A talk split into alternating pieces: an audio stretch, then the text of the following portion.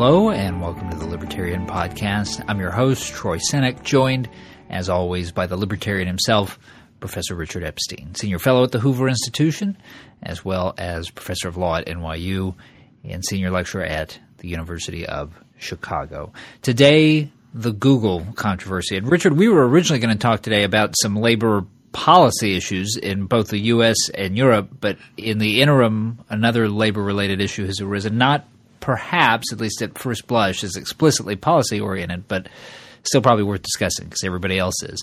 We've had this uh, Google employee, gentleman by the name of James Damore, and he last week writes a memo for internal circulation taking issue with the company's diversity policy, arguing in essence, although this has been mischaracterized a lot in the media, that the company shouldn't assume that if women are underrepresented in the Google workforce relative to their percentage of the population, that it's because of implicit bias or latent sexism, but because men and women have, on average, different interests and different abilities. And this sets off a huge firestorm, and the memo goes public, and this guy's out of a job within a few days after this thing is out there on the wind. And his supporters say that this proves that this ostensible commitment to diversity that Google has is something of a farce and doesn't apply to intellectual diversity. And his critics say that this was poisoning the well within the company and he deserved to go. So, a lot of different angles that we could take this at from uh, initially. Why don't we start with the legal ones. We have been told that this gentleman had a complaint filed with the National Labor Relations Board about the company trying to silence him. Some people are making the case now that he has he has grounds to sue for discrimination in terms of his firing at this point. Uh, how do you read the legal side of this, Richard? Well, it's very complicated, but the first thing to do before you get to the legal is to actually have to specify a little bit more precisely what the claim was. He said this only applied with respect to tech workers at Google, and he defined tech workers in this thing only as software engineers. So he's only talking about a slice of what the culture is. And then he says, I was fired, and the grounds that they gave was he perpetuated harmful stereotypes. And the first thing to note is this is a very hard case to win if you think about this as a regulatory matter having to do with one or another kinds of statutes, namely with respect to the labor statutes on the one hand or the anti discrimination statutes on the other. Um, and it's also very difficult to win if you think of it as a First Amendment case. So let's just take them in the row. Uh, first of all, with respect to the labor statutes, what they do is they manage to protect workers, even if there's no union, to the extent that they try to get together one another and for mutual aid and assistance.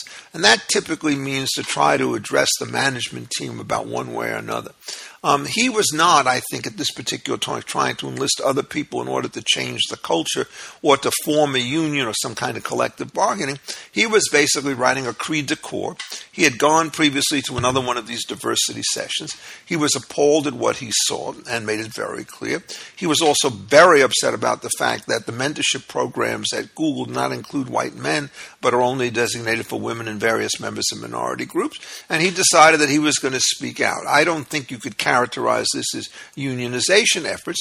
The only thing that would change this characterization, Troy, is, is something very potent and possible. He said there are conservatives in the country who agreed with me.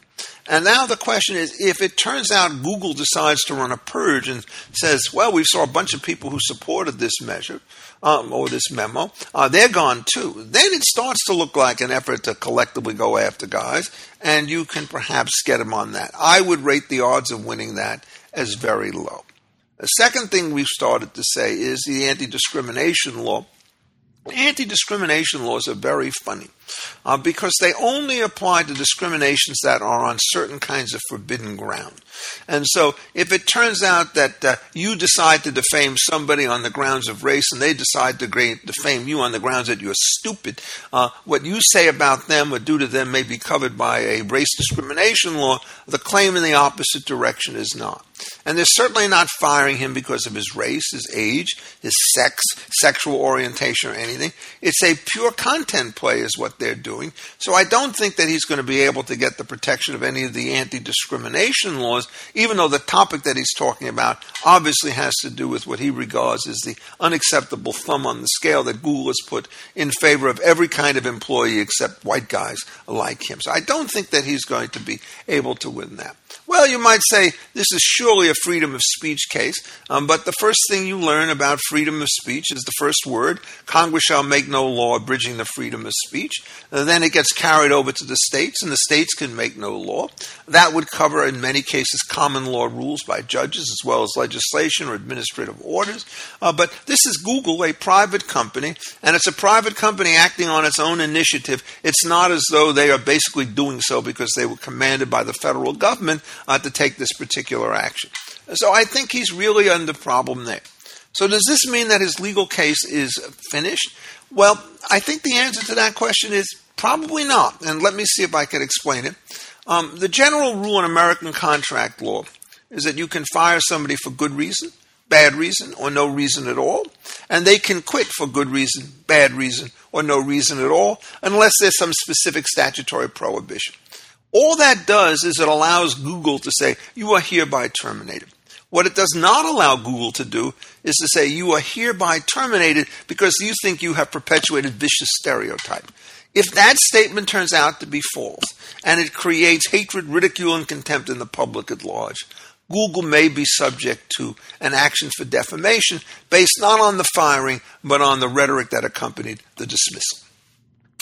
One of the cases that is made in this memo, the author was frustrated and also cautioned that there could be uh, the predicate for blowback based on the training that Google was doing around the topic of implicit bias, which, for our listeners who aren't familiar with this, this is something that you increasingly see in American higher education. There's been a lot of pressure to apply this to uh, law enforcement as well, issues where there are sort of outstanding tensions around racial issues. And this sort of operates, if we can, if we can borrow from from Marx for a moment. This kind of operates on the grounds of, uh, of false consciousness. This uh, this idea that you might have these biases at work that you're not even aware are operative in the decisions that you make.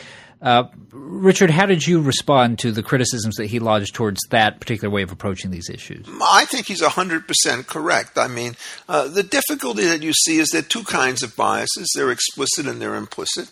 And there's no doubt that if you go back to the 1964 Civil Rights Act, what they said is you don't have to say we're firing you because you're black. If you can gather from all the particular circumstances that that was the dominant motivation, even though they papered it over with some other rhetoric, it would be fine.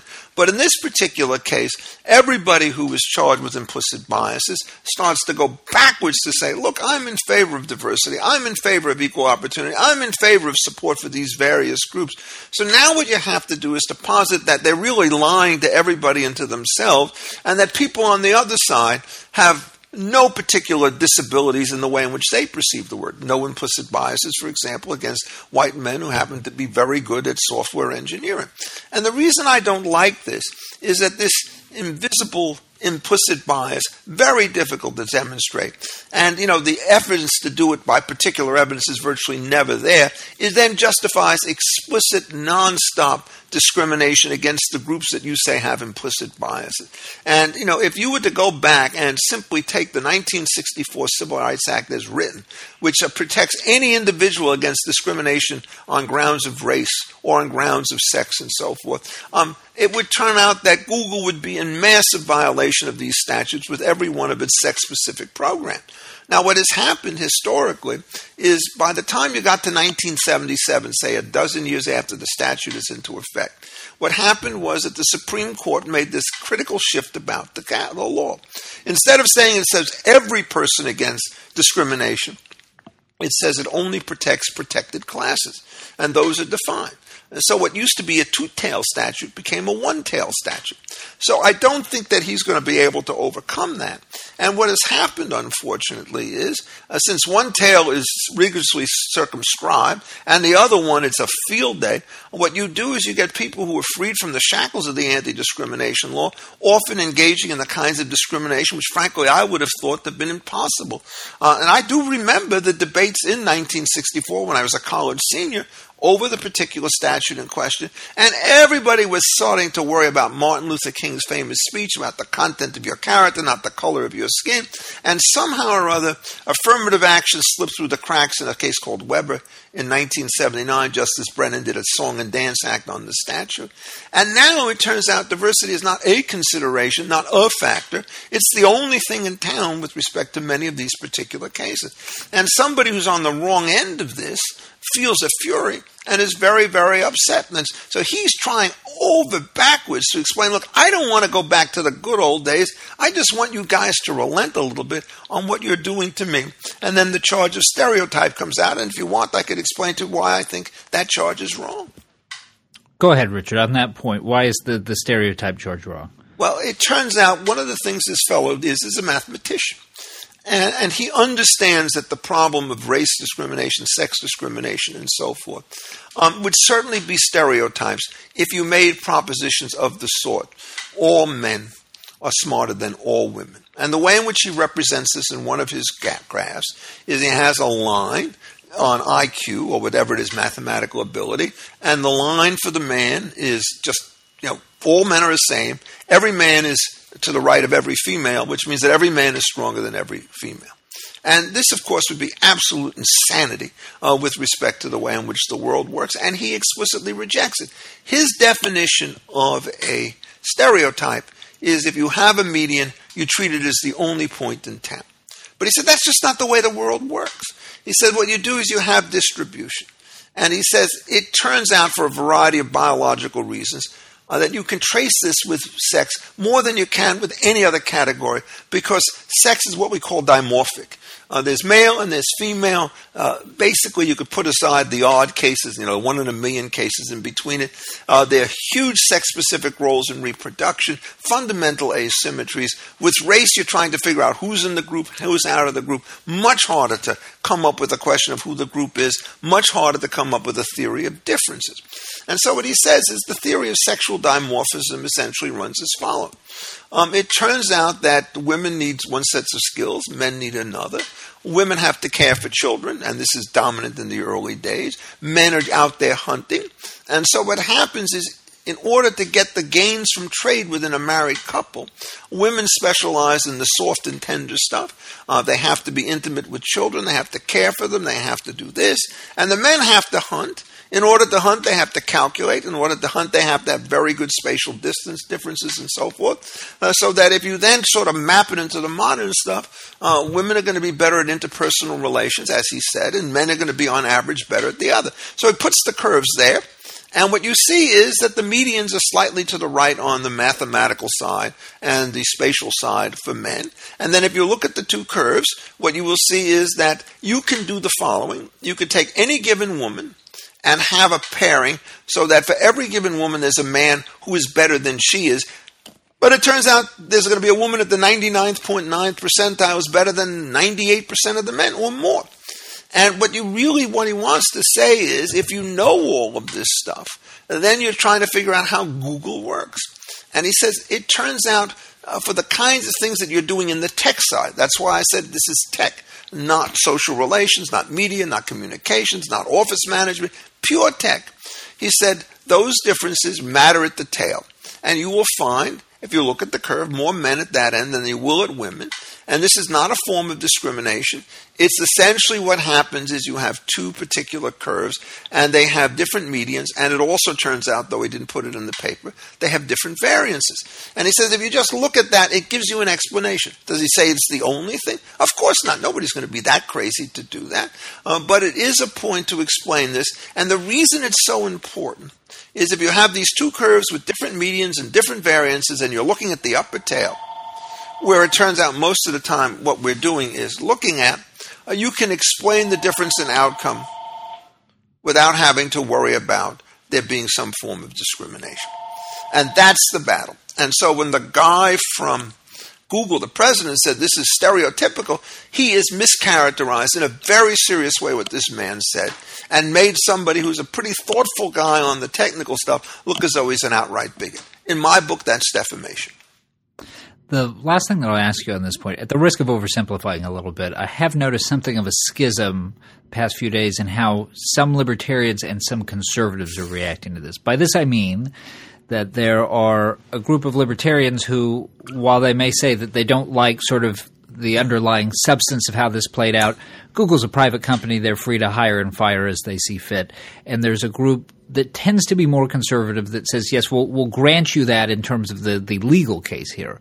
But on the substantive sort of cultural dimension, there's still something troubling about the culture at Google and the broader culture in, in Silicon Valley that sees fit to just purge somebody on these grounds. Where do, where do you come out in that debate? Well, my view is I'm like the rabbi who says to one guy, I think you're right and then turns to the other guy and he says, I think you're right too. and I think that's actually fairly accurate. The general rule, as I mentioned, was the contract at will for ordinary private businesses means that you could fire for good reason, bad reason, or no reason at all. This is essentially the bedrock to a free market economy because the moment you say that you can only fire for cause, then somebody's going to have to come up there and decide what is and what is not a cause. And by the time you're done, you end up with the French labor code in which you say, well, it's a reduction in force a code. And if so, who goes first and how do you do this? It's a labor union stuff. So you don't want to go near the for cause stuff. In defense of the contract at will is an essay I wrote in 1984 and 51 University of Chicago Law Review, which takes this as a passionate position. And it says it means that you can fire, but their qualification. You can't fire somebody and then refuse to pay him for the work that he's already done. You can't fire somebody and then say, hey, you can't sue for the injury that you incurred while in your work. You can't fire somebody who did all the work and a commission is going to be paid to the firm tomorrow and say, we're keeping that commission. All it says is you can let the person go and not explain it, but you have to square up the accounts. But what happened is they didn't just fire him. If they had simply said goodbye and not said a thing in the world, they would have been within their rights. But now they start to talk, and that gets you to the defamation. Is this statement false, and does it bring him to hatred, ridicule, and contempt? And the answer to that question is it's false, and it really hurts this guy um, in the world. So it's that. Now, on the cultural side, the whole point about this is as follows. Uh, the legal system essentially says we do not impose any legal constraints on you. But there is this huge body of law dealing, not law, but practice, custom, practice, mores, and so forth. And one of the reasons why people are in favor of the contract at will at law is it turns out that if you're actually in a workplace and there are many workers there and you start firing somebody off with their head and give no explanation, the reputational sanctions will really bank will bite.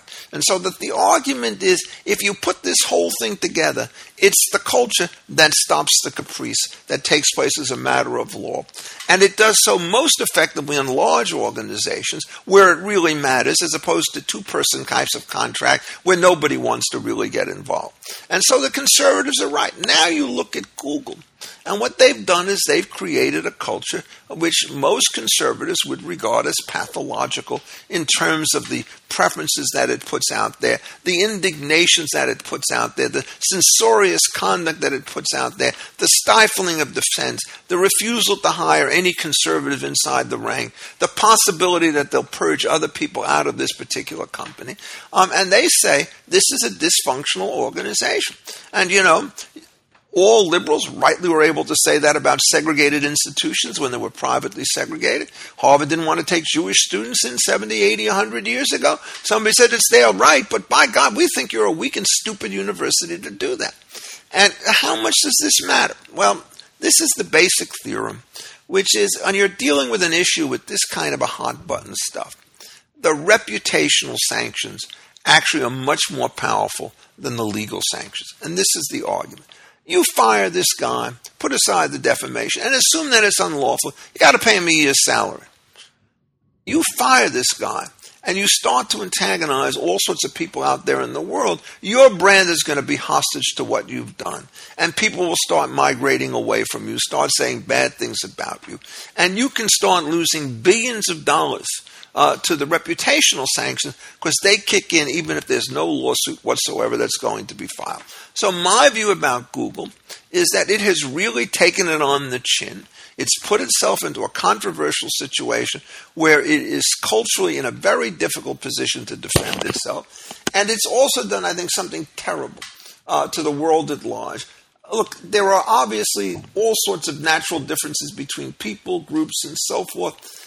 The thing that you want to do if you're running a civil society is to figure out ways to bring out the best in everybody who's in your organization.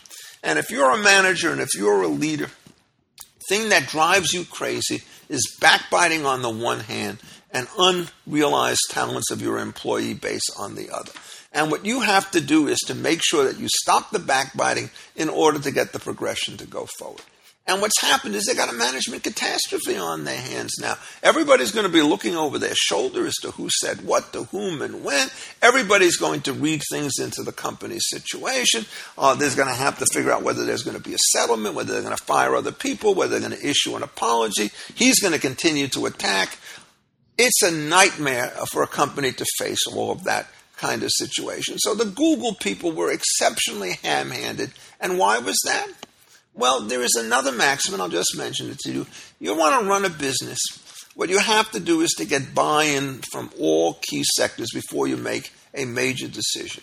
And it's also the key you don't want everybody to have exactly the same preferences on every particular issue because you don't get any mix and you can't see what the other side is. And so what Google has done is it's created, as he said, a monochromatic culture, and it responded in a particularly violent statute. Bam. And in fact, the strongest argument in favor of Mr. Damore is that they did exactly what he predicted they would do when he said they're too monochromatic, they don't listen to dissent, they just are an intolerance. He has basically been proven correct by what they've said. And I think this is a tragedy. Google was, you know, the innovative company in 1998, and now all of a sudden it seems to have really lost its path. It's a tragedy for the nation, it's a tragedy for Google, and it's a tragedy for all the people who work in an environment which turns out to be intolerant of people who actually are going to say something, which, when you actually read what he said, his simple defense is I'm telling you the truth. These other guys are telling you a falsehood. And on that point, I think he's right. People will find this offensive. That's the way the world often is. But what you have to remember is when the Supreme Court faced this issue, if you recall in the case Troy on the slants, right? They said, look, you can say anything you damn well please. If other people are offended, they can't do anything in order to stop it. And you have to learn to live in a world in which people say offense. And there's an old maxim again the greater the truth, the greater the libel, which is a contradiction in terms because libel must be false. But what they're saying, in effect, the reason this thing really hurts is it will resonate with large numbers of people who understand the way in which the culture is moved, and it's moved in a very bad way indeed. All right. Thank you, Richard, and thank you to our listeners. And remember, you can find Richard's weekly column, The Libertarian, by visiting Defining Ideas at hoover.org, and you can follow him on Twitter at Richard A. Epstein. For the Hoover Institution, I'm Troy Senik. Thanks for listening. This podcast has been a production of the Hoover Institution. For more information about our work, please visit hoover.org.